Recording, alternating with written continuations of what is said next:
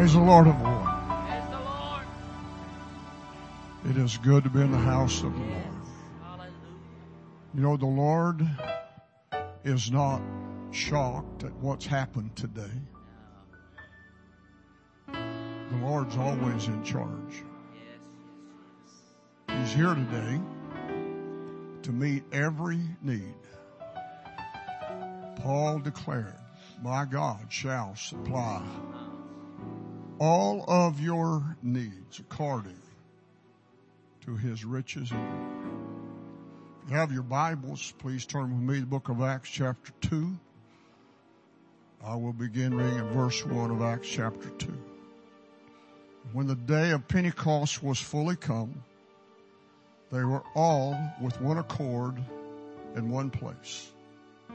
And suddenly there came a sound from heaven as of a rushing mighty wind, and it filled all the house where they were sitting. There appeared unto them cloven tongues like as a fire, and it set upon each of them. And they were all filled with the Holy Ghost and began to speak with other tongues as the Spirit gave them the utterance. For a few moments tonight, I want to talk to you about a subject that the Lord gave me over nine months ago. And I have been waiting for the right time to share with you what God shared with me. And I think tonight is that time. Before you're seated tonight, I need to read you something. We had a message in tongues this morning. The interpretation didn't come. I had it, but the Lord wouldn't let me release it. See, this has been a continuous day. Something started today, and as it began to progress, we discovered something that happened as a result of the way we came to church. And every time we come to church this way, you will see the same results. Can I read it to you? I have seen your faithfulness. You will always come into my presence unclean. Because this day you created an altar of repentance, your uncleanness was removed. You were washed by the word through your songs that came from my word. Then you entered my sanctuary clean. You felt liberty to worship because you connected my word and my spirit at the altar of worship. This produced holiness in your life which you allowed true worship. You have now become holy to enter my throne room called grace. I will supply all of your needs according to my wealth that belongs to me. Because we started with repentance and then we entered his presence. We went to a laver, but today it wasn't the preached word. It was the word of songs. And I watched this morning as every song was from scripture. It didn't quote scripture, but every song had the word of God in it. And as a result of the word of God being here, you can't show up at the house of God clean. The purpose of God's house has always been to wash us. We come into His presence out of a world that makes us unclean. So you're never clean when you get here. It's an impossibility. So God created a way that the instant we enter His presence and repent, then a cleansing process starts. Because repentance takes you from being unclean and starts introducing you to being clean. When you're washed by the word, now you have become clean and that allows you into the holy place where you now have the ability to join spirit and word together and stand in front of an altar called incense. And when you stand in front of that altar called incense, you now have left being clean and you stepped into holy. And at that point, you are in the holy, righteous presence of God. And every time we come into God's house that way, you can expect to see what you saw today. When our songs reflect His Word and when our worship, see we, we're gonna get here dirty. You can't get to this house clean. You live in a world that's unclean. Just walking through it contaminates you. So when you get here, when we create that altar of repentance at the beginning and we start repenting, then the, the cleansing starts taking place. And I, I go from being unclean and that process of cleansing my life and as I am affected by the word, which happened in song today, and as I'm affected by the word and it cleanses me, then it allows me into the holy place. Now the Jews thought God was so holy man couldn't approach him, but God never intended for man not to get to him. He just had to have a way of getting him holy enough. In the Old Testament, if they'd walked in there without being clean, they'd died the moment they got in. Presence. Oh, you can't process. It allowed them into his holy presence. Oh, you can't make yourself holy. But when you worship and you go through this process God's created, and you start entering through repentance and you start entering through worship and uh, worship of the word and you're washed by the word that, that that empowers you to take word and spirit and combine those two together. You can't get them out of balance. You can't have all word or all spirit. You got to keep them both together. And when you keep both word and spirit together, it allows you to step in front of the altar of incense and true worship starts. And Paul declares that standing at the new altar of incense, there's no veil to get past because it was written in twain from top to bottom. So now, standing at an altar called incense, you just get to walk around the altar right into the righteous presence of God and now you are standing in a throne room called grace. And in that throne room called grace, you can discover the answers to every problem that you have. You can discover uh, the, the, the way to change every issue in my life. It's there in the throne room called grace. As you walk into that throne room called grace, Paul said, that you may obtain mercy.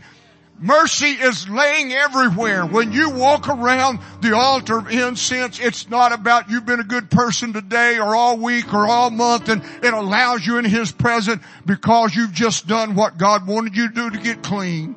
Now you can enter a throne room called grace full of mercy and you pick up, you obtain, you take mercy in your hand and as you pick up mercy, it gives you a revelation of the beauty and loveliness of God because that's what grace means. Charis is His beauty, His loveliness and what His desire is for us.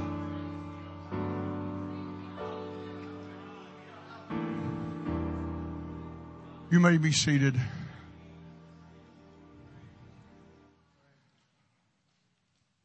In a few days, we will mark the anniversary of an event that happened in our city that has not been recorded in the history of man.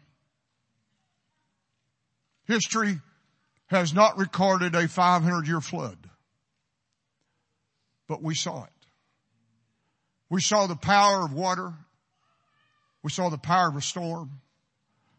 God taught us real quick that it would only take 40 days to flood the earth because in four days we've already got 54 inches. And it wasn't raining hard all four days because there were times it let up. And as that event happened, You know, sometimes God needs to get us somewhere else, but we're not comfortable going there because it's a little stressful. And so time takes place and God's wanting me to go somewhere else. I'm afraid of the change. And so he sends things along that gives me no other opportunity but to go there.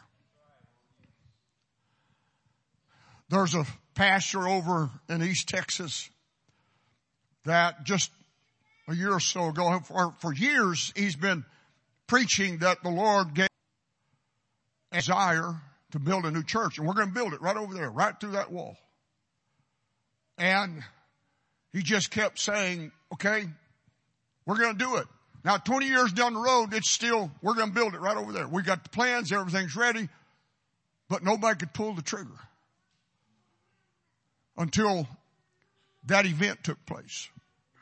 Well, six months before that event took place, preacher was standing in that pulpit about to preach. And he said, as I stepped in the pulpit, he told me this yesterday. As I stepped in the pulpit to start delivering my sermon, I heard the wind start blowing. And as I heard the wind blow, he said, I, I, I instantly saw a vision. And I turned to the pastor I said, you've said you're going to build, aren't you? He said, yes. I said, I see rain coming through the roof of this church. It's pouring like a river. You will be forced to do what you said God's told you to do because you were afraid to move. Sometimes God has to make it so uncomfortable for us before we're really willing to take that next step. God is going to have revival in the last days. That is a fact. That is going to happen. Now whether you or I are part of that revival, that's going to be our choice. If we understand what God is preparing to do, then you will start seeing the revival that you're wanting to see. So I began to study the influence of wind in the Bible. I, I, I, there are so many examples and for the sake of time tonight, I'm not going through all of them, but I will mention a few of them. It starts in the garden. In the garden, we, we discover that God showed up to talk with Adam and apparently it was a daily experience. It says in the cool of the day, God walked with Adam in the garden. They had a conversation. So God creates Adam for one reason. That reason is to have a conversation. He wants to be able to talk to him. He's called the son of God. God created a family that he could relate to. And so he has this relationship with God. What we don't understand is that in the Hebrew language, the description of that event is not the way we picture it. We, we picture God walking and, and we see some kind of image of God walking through the garden talking to Adam through an image. But that's not what the Hebrew says. It was not an image that they saw. It was the wind blowing in the evening. It was the evening wind that they heard blow and when they heard the wind start blowing, they always knew the voice of God would be next. Because God was there and He was about to move in their life through the process of the wind blowing. When we go to the Red Sea, we discover it was a wind that separated that sea and allowed them to go through on dry ground. It wasn't just a mild wind if you look at it scientifically, the only way that a wind could separate water the way it did would not be a lateral wind, but it had to be a downdraft wind where the wind was blowing from above to beneath to separate that, allow them across. If they didn't just separate it only a few feet wide to allow them across. If there were four million Jews at that river or at the Red Sea at the, at the crossing, three and a half to four, if they had went across two by twos, it would have taken them at least 10 years to get across. For them all to get across one night, the hole in the Red Sea had to be so wide that they could walk across at least 5,000 in line side by side, not behind each other. So the, each line, if you lined them up, had to be at least 5,000 people across. It had to be a five mile wide strip of water separated just to get Israel across in one night. And you say, well, we have no evidence that happened. Well, that's a lie. Over the last few years, people doing scuba diving in the Red Sea started discovering things on the bottom of the Red Sea that had strange formations. They were all in circles with spokes running back towards the center and there were rods sticking straight up in the air. Now when they examined them, there was nothing there but coral. But as they began to study its effect, they discovered that what was inside the coral had decayed with time, but the coral had left proof that the chariots of Pharaoh wound up on the bottom of the Dead Sea. They're not on one side of the Red Sea. They start on one side and you can follow them all the way across the Red Sea to the other side. That video is on YouTube if you want to find it, look at it. God opened up through wind and he brought a downdraft that would hit the earth and push the water aside.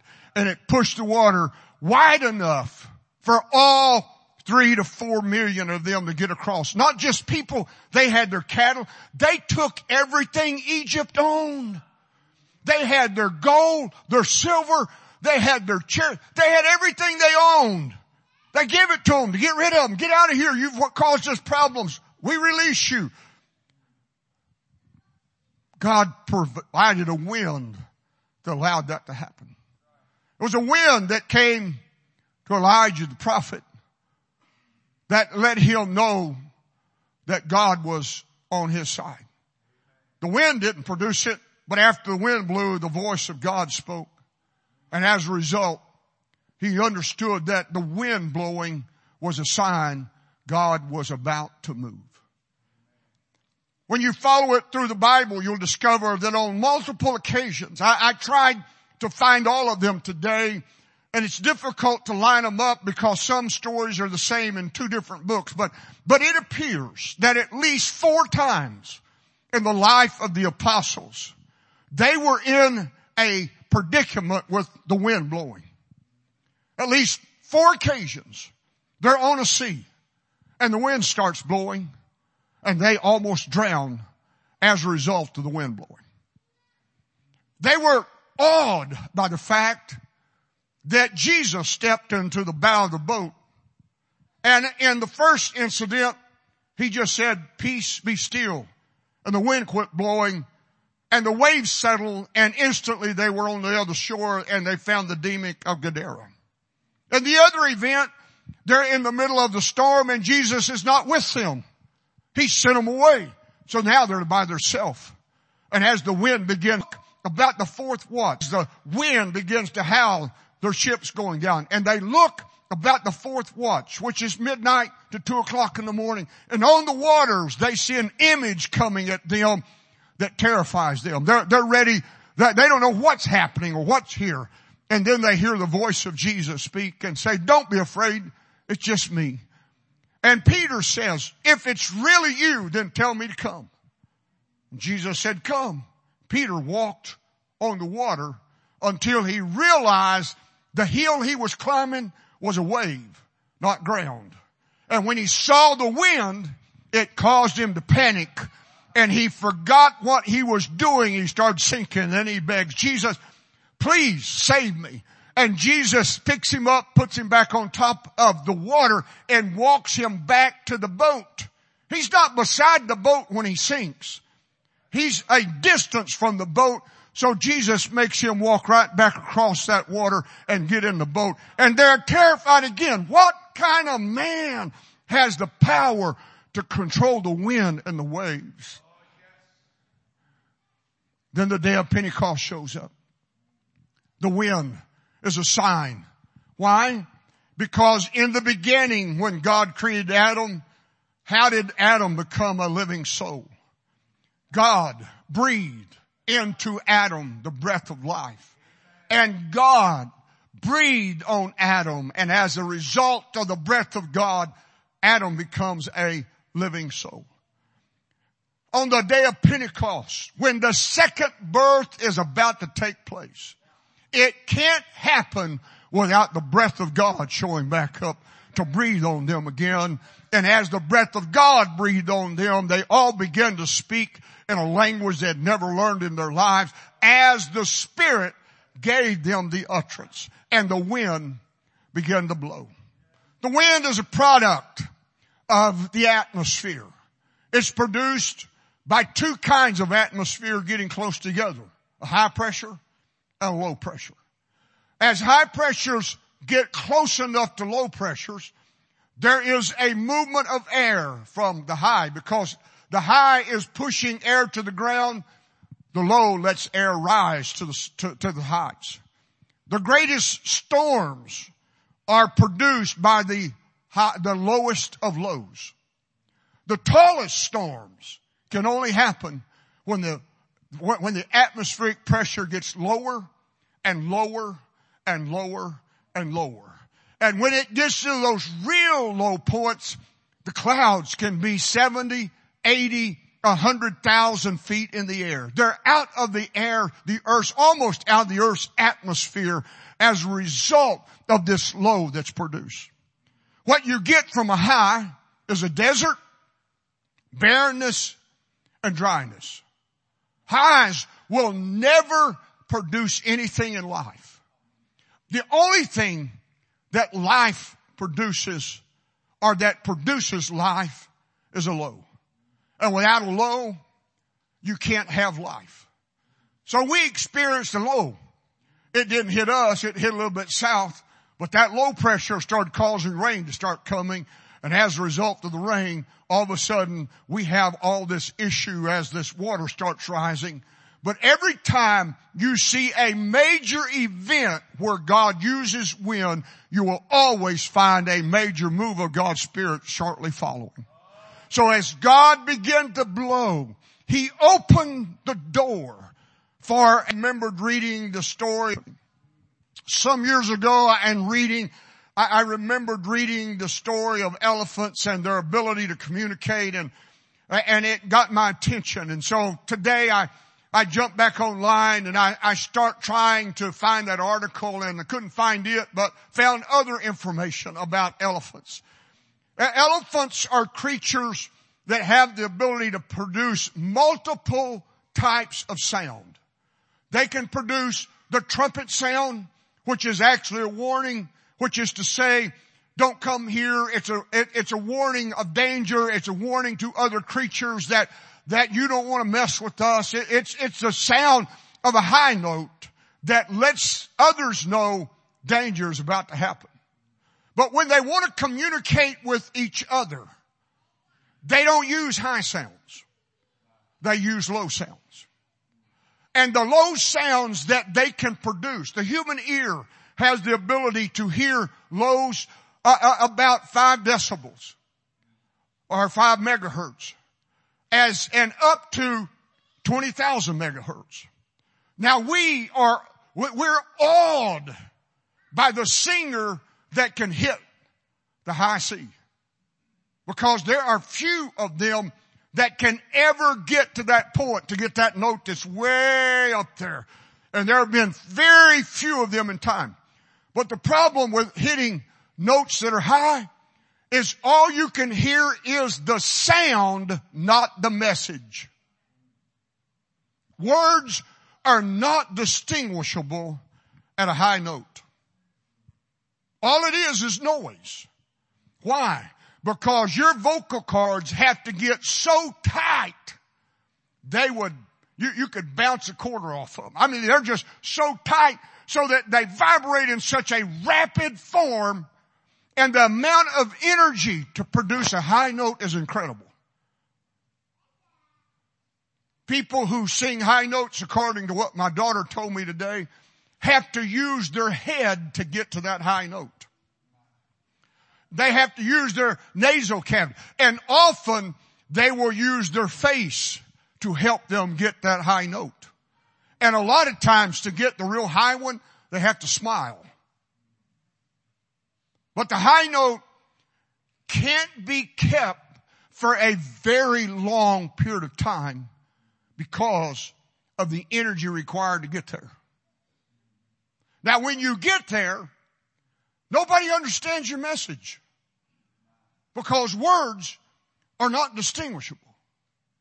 You, you can, you can make the sound go there, but you're not going to produce one word when you're way up there on the high. And why is it us Pentecostals think we gotta have highs? That we're always looking for the high. Matter of fact, in Pentecostal churches, if we don't have a high, we haven't had church. All highs produce is noise with no definition of what's happening, where we're going, what's going to take place next. Because the sound is all there is. And that sound is irritating to the human ear. If it's not, then why can it fracture glass? It's not just irritating the human body, it's irritating to nature. It will literally shatter the glass if you can hit that high C. Now here's, here's what, see what's the lowest one. The low note, and I, I don't even know what it is. But client T, what's the lowest one? A. Humans can't get there. Because for the low note to happen, your vocal cords have to become as loose as possible. They have to be so relaxed that the vibration is very gentle. It takes a long, on the bass, it takes a long string to produce the bass sound. On an old piano, the high C is a string about this long. And the tighter, the shorter it is and the tighter you can get it, then that's when you get the sound. The bass, oh that string is on the other end and it's the longest string in the piano because it vibrates, its wavelength is very long, its amplitude is short, requires very little energy to produce. Now, one of the things I, I, I, I noticed about God's creation, when, when elephants use the low notes, they can be heard six miles away. Elephants basically run in families. They don't run in herds. They're all the same family. And as a family, sometimes they break up in little units. The sound of that sound can cover 110 square miles. So no matter where they're at, if mama signals the child come home, the child starts trying to follow the sound back to the home because it knows mama's over there somewhere. See, it's the low notes of life that bring revival. It's not the high notes. Why? Because it's the low notes that bring families together. It's the high notes that drive them apart. It's the low notes that's a signal to family it's time to meet. There's a battle going on. And the males don't often go with the females. And so the moment a female senses danger or trouble, she just calls to a mate. And that mate may be six miles away, but in a very short period of time, it's beside her and it's there to do battle. So God has created a structure that if we will follow it, then God's gonna show up and God's gonna do His part for us because we have done our part. When we follow His plan and we create the structure right, it's not an accident or it's not unusual or it's, it's not just one of those things that happen occasionally. It will always happen every time you get the structure in order. So if you can get the structure correctly and you keep the altar in place and you have the altar where it goes so that when we come to his house, we're all going to get here unclean. That's the only way we're going to get here. We won't get here righteous. We won't get here holy. You can only get to the house of God unclean because you touched something dead. How many dead things have you touched? Well, if you ate a meal, you touched a dead thing. So if you had supper before you got to church, you just eat, you've, you've handled death and that made you unclean. It, there were all kinds of plan that made us unclean. But it's the tabernacle, it's the worship plan that gets us into the presence of God. And occasionally God starts sending out a sound. It's a very low note. Matter of fact, low notes come from the heart.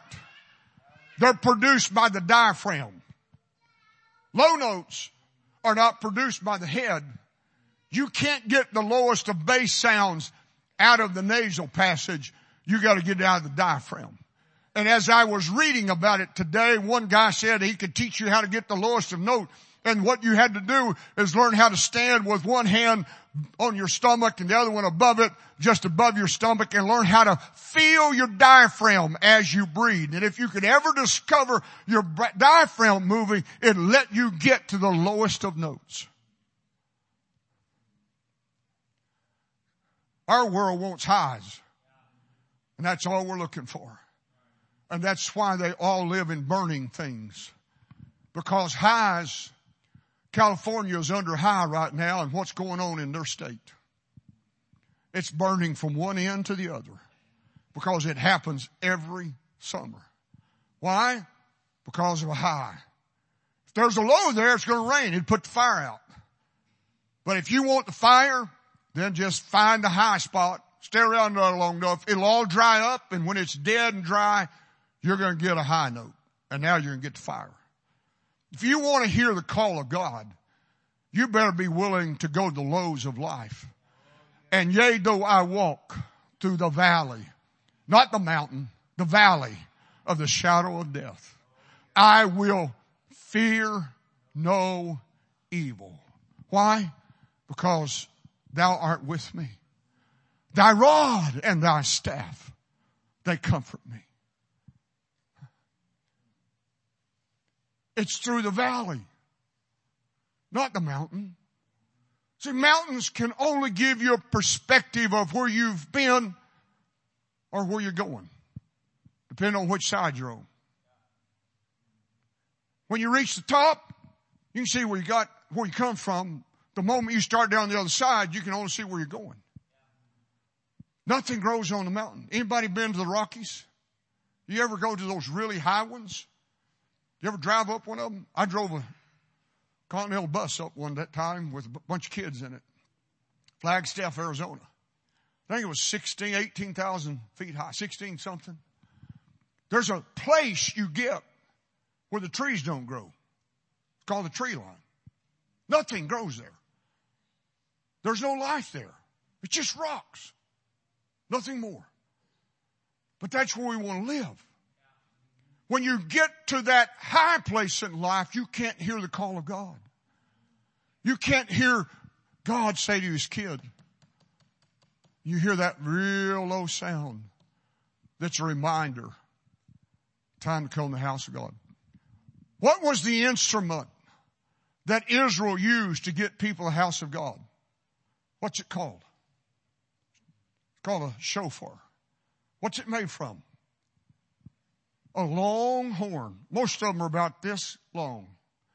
And when they're blown, they don't produce high sounds. It's that low rumbling sound that comes out of there, reminding them it's time to come to the house of the Lord. See, revival is going to happen. It is the wind's blowing. It has been prophesied that Houston, Texas would be the site of revival in the last days. T.W. Barnes years ago and before his death prophesied that revival would come from this city. It's been prophesied on the west coast at Azusa Street that revival would come from this city. There have been prophecy after prophecy after prophecy after prophecy about what's going to happen at the end of time. And I'm here to tell you tonight, the wind's blowing. And what you saw Sunday by someone coming that received the Holy Ghost and God healed and as the process their body is starting to get rid of tumors, that's not going to be just a, a, a casual or, or thing that happens on, on a, uh, maybe once a year, once, that's going to become a regular event because you get the worship right. You get the order of coming in the house of God right. You get to the place you understand that it's the voice of God calling us to His house when He gives the call for His family and we respond correctly. We might get through that door feeling like we're the most worthless people in all the world and I don't have a right to be here and, and God doesn't, I, I, he, he shouldn't bless me at all. He doesn't want any of us to come into His house with that idea. Every one of us is unholy the moment I walk through those doors. I've walked with people in my world. Their unrighteousness, their, the filth of their life, I, I have been affected by it. And this is the place where you can get clean. One of the things, if you noticed this morning about what happened in service, is there was the purest of spirits you've ever felt. As the Spirit of God began to move because He started washing things away. And that's what he wants to do. You felt it tonight just as well. Why? Because we created the right atmosphere. We, we got, we, we worship through the Word. And the Word was what refreshed us and washed our sins away. It's, it's what washes us when we come to the house of God. It gives us this incredible opportunity to enjoy His holiness.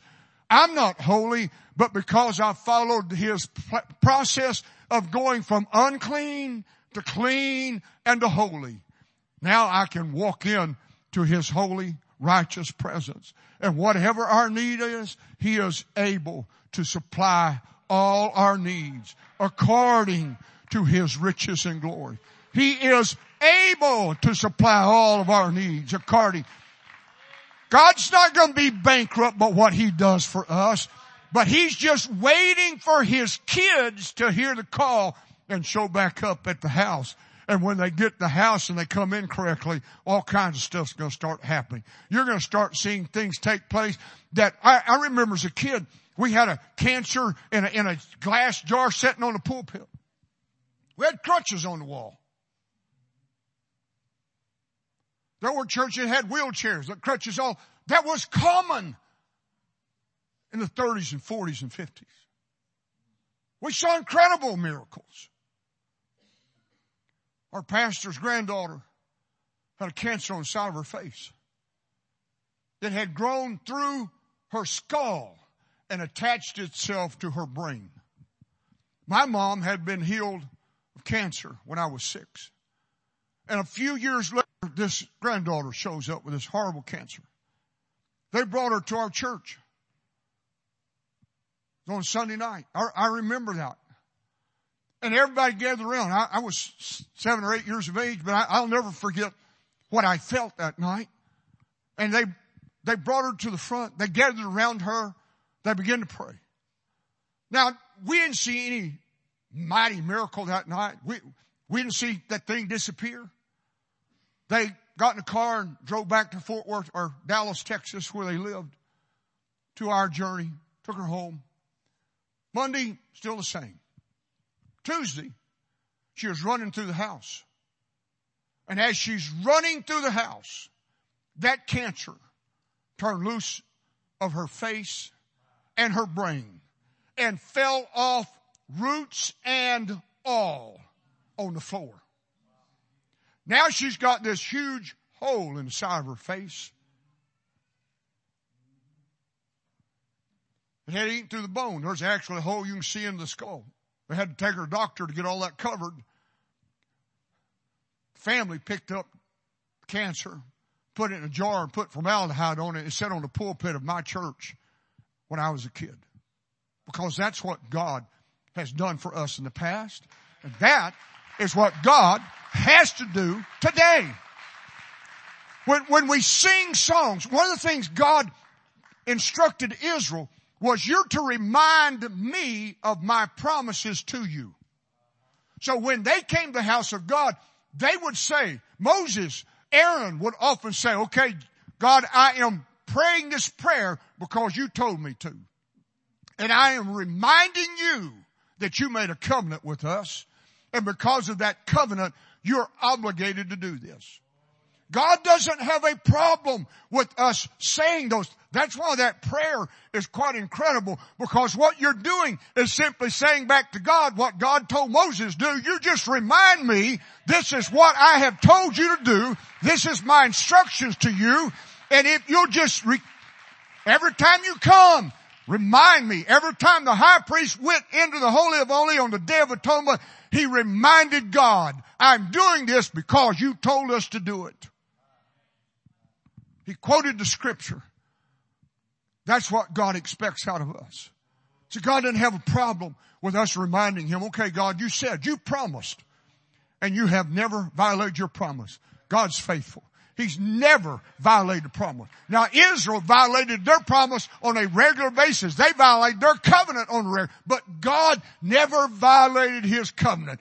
Has God blessed Jacob or Abraham's kids? How much has he blessed them? Well, he's blessed them to the point they probably control at least half of the wealth of the world. Now tell me, God don't keep his promise. I'll bless them that bless thee. I'll curse them that curse thee. Through thee shall all the nations of the earth be blessed. And God's kept his promise in spite of the atheists that rose up among them that don't even believe in him. He still keeps blessing them because he made a covenant with them. And Jesus made a covenant with us. And that covenant was, lo, I am with you always, even to the end of the world. And so you can mark it down that God is going to be with you every step of your life. There's not a day of your life going to take place. God's not there. There's no place you're going to go but you just need to be sensitive to when God starts speaking. And it must be a really low note that you start hearing His rumble as He, as He tries to get you back to the house of God. And when you get here, all He's expecting out of you is simply repent. When you show up, find you an altar and say, God, I'm the chiefest of sinners. I am a sinner. Forgive me of my sin. And now as you begin to be washed by the word, whether it's through song or through the preached word, that washing now allows me to now be clean. Now I can go into the holy place and I can enjoy the table of shewbread. I can enjoy the, the, the, the Holy Ghost and its influence, its power. My, I, I can, I can partake of the Holy Ghost. I can let the Holy Ghost live in my, and when I do, then it gives me this ability to start worshiping. And when I worship because I came in right, it'll allow me to become holy. And when I get into that place, now I get to see His beauty and His loveliness. I see a God that loves me more than anything. I see a God that thinks more of me than anything in the world. I see a God that's always there. He's never forsaken me. Please stand. I'm through. A few years ago, I was in Terre Haute, Indiana, speaking at a conference.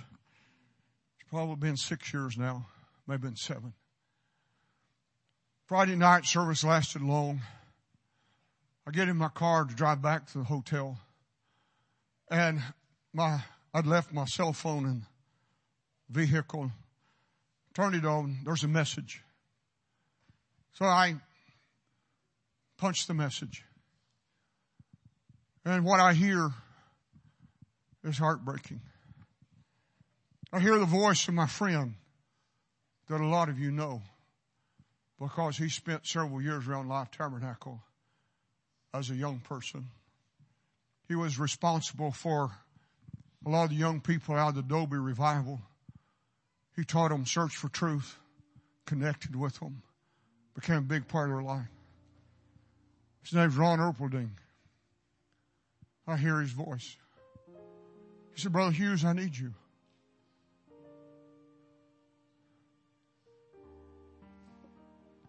My son has been killed in a car wreck today.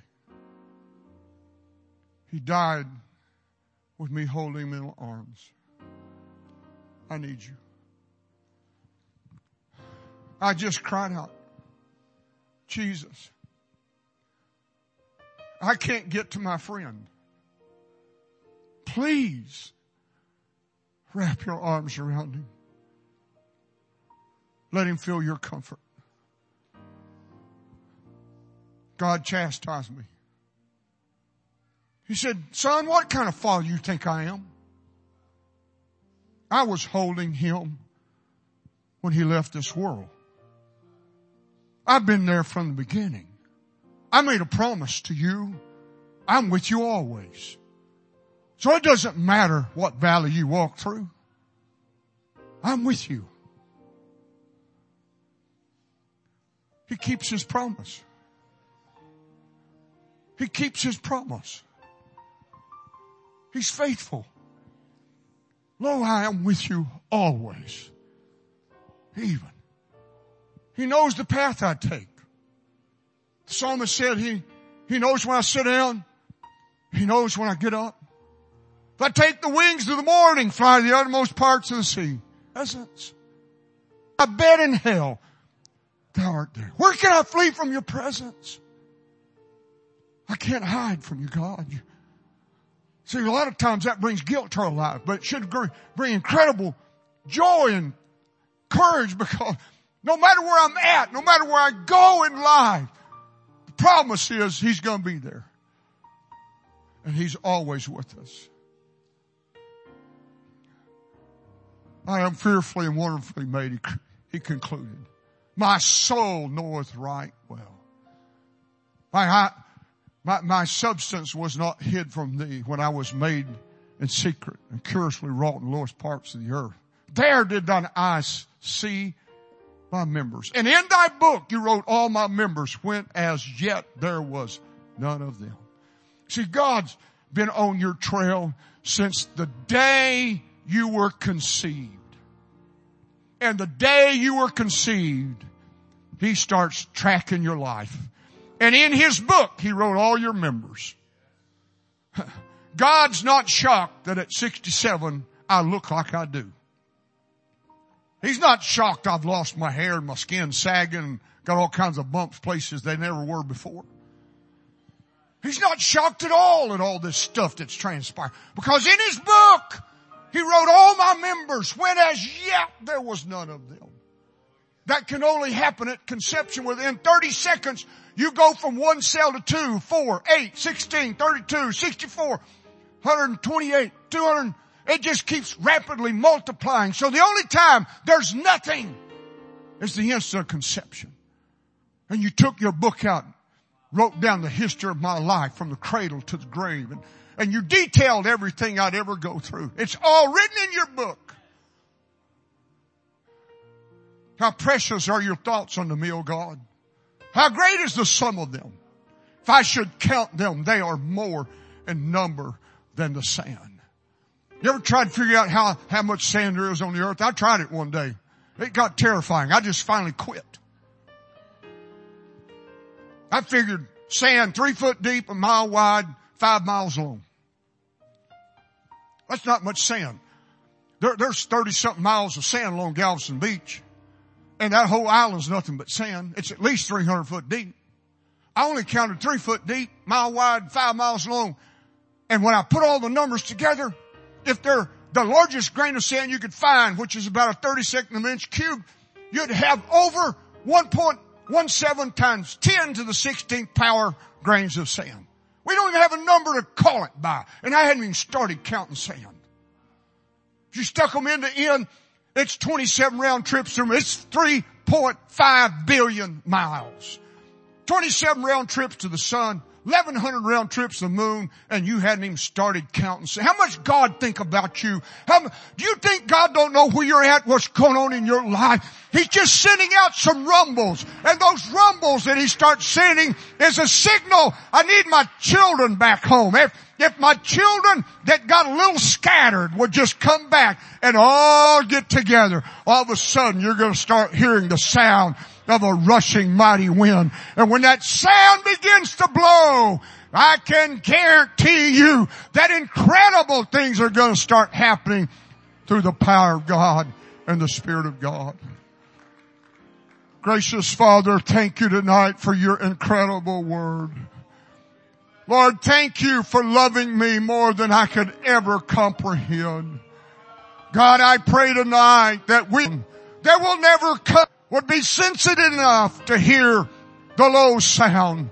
There will never come that high screeching noise out of your, you, you will never alert us with horrible noise. Your word declares that at the end of time it will be that noise that lets men know you're here. But today that trumpet has not blown and so that high note has not been reached.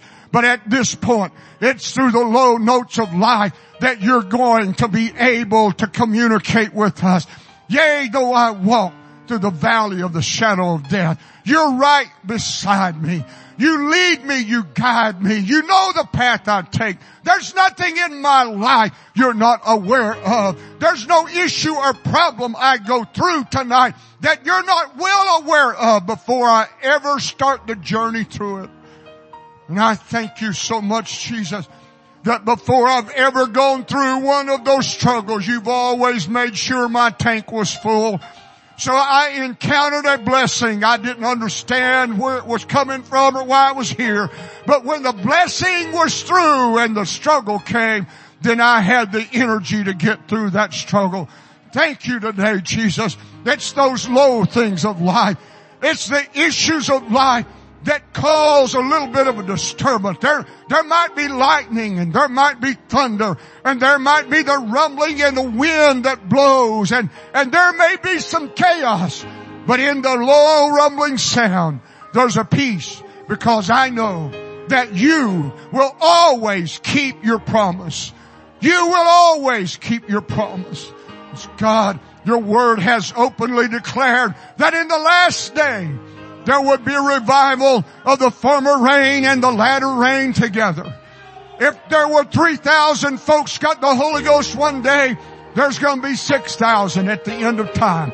If there were 10,000 that got the Holy Ghost one day, there'll be 10,000 at the end of time.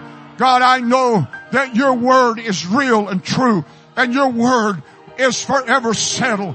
God, I pray tonight that the rumbling that you sent those low notes you've sent us that remind us you're just trying to call the family back together and that we as your family would hear the sound so that we could gather our hearts together and that as our hearts together together that your spirit would then be able to move and that great revival that you promised that's going to sweep this nation that can start right here in this assembly, God, I pray somebody understands or hears the rumble of the call and decides to make a journey so that the revival you have declared that's going to happen that we get to be part of it because you're going to have that revival whether I choose to be part or not.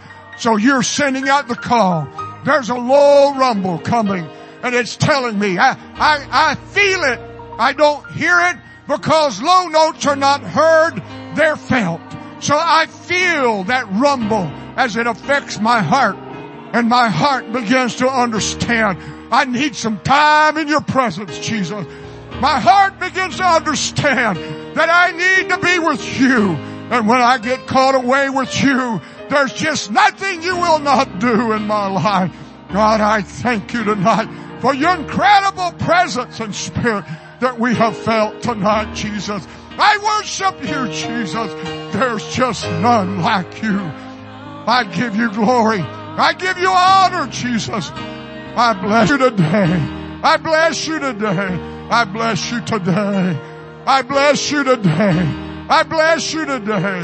What are your needs tonight? He's able to supply all of our needs. How great, how great. He's just waiting. If you've heard the rumble that's pulled you close, when you respond. My God, how great you are. How great, how great you are. Yana bahasa katana.